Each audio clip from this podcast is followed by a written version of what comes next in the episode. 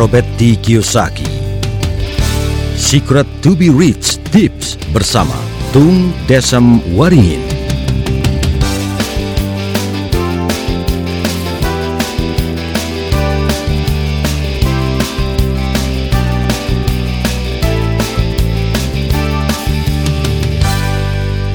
Tips ke-16 Bekerja cerdas dan keras Menurut Robert Kiyosaki Dibutuhkan uang untuk menghasilkan uang Saya tidak sependapat Keterangannya Robert Kiyosaki sendiri memulai dari kondisi tunawisma di tahun 1985 dan menjadi kaya raya di tahun 1989.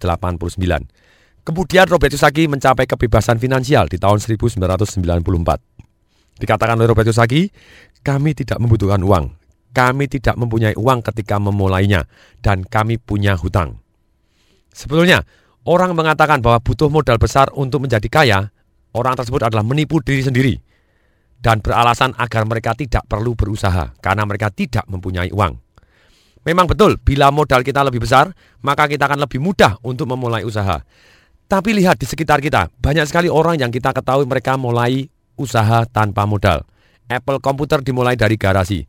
Michael Dell dengan Dell komputernya memulai di kamar kos. Kentucky Fried Chicken dimulai dari uang pensiun yang tidak cukup. Hati kecil kita tahu. Kita pernah membaca, kita pernah mendengar, dan kita pernah melihat orang-orang di lingkungan kita. Mungkin 10, mungkin 20 orang yang kita ketahui. Mereka kaya mulai dari nol bahkan minus. Sebagai contoh, teman saya Richard Tan, eksklusif Robert Kiyosaki Asia baru saja memenangkan penghargaan Poinik Award yang diberikan oleh pemerintah Singapura hanya untuk satu orang di antara tiga setengah juta penduduk Singapura yang dianggap memenuhi legenda burung Poinik. Yaitu, burung Poinik itu tadi asalnya dari, debu dan akhirnya berubah menjadi burung Poinik nan indah.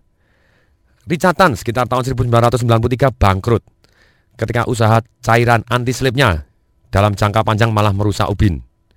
Richard bangkrut rugi 600 ribu sing dollar sudah jatuh ketimpa tangga, digugat 20 gugatan, dalam kondisi seperti ini, sudah jatuh ketimpa tangga, rumahnya rubuh, yaitu istrinya minta cerai, dan sudah jatuh ketimpa tangga, rumahnya rubuh, masih ketimpa helikopter sekalian, yaitu Richard Tan difonis kena kanker usus.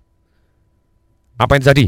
Richard Tan akhirnya bangkit, salah satunya karena menghadiri seminar, seminar-seminar dari guru-guru yang terbaik di dunia, di mana akhirnya Richard Tan bisa mempunyai 39 properti di Singapura dengan modal awal boleh dikatakan minus dan sekarang Richard Tan adalah salah satu pembayar pajak yang terbesar di Singapura.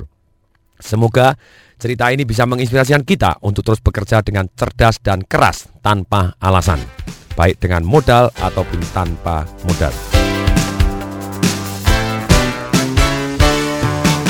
Demikian, semoga bermanfaat. Saya Tung Desem Waringin mengucapkan salam dahsyat.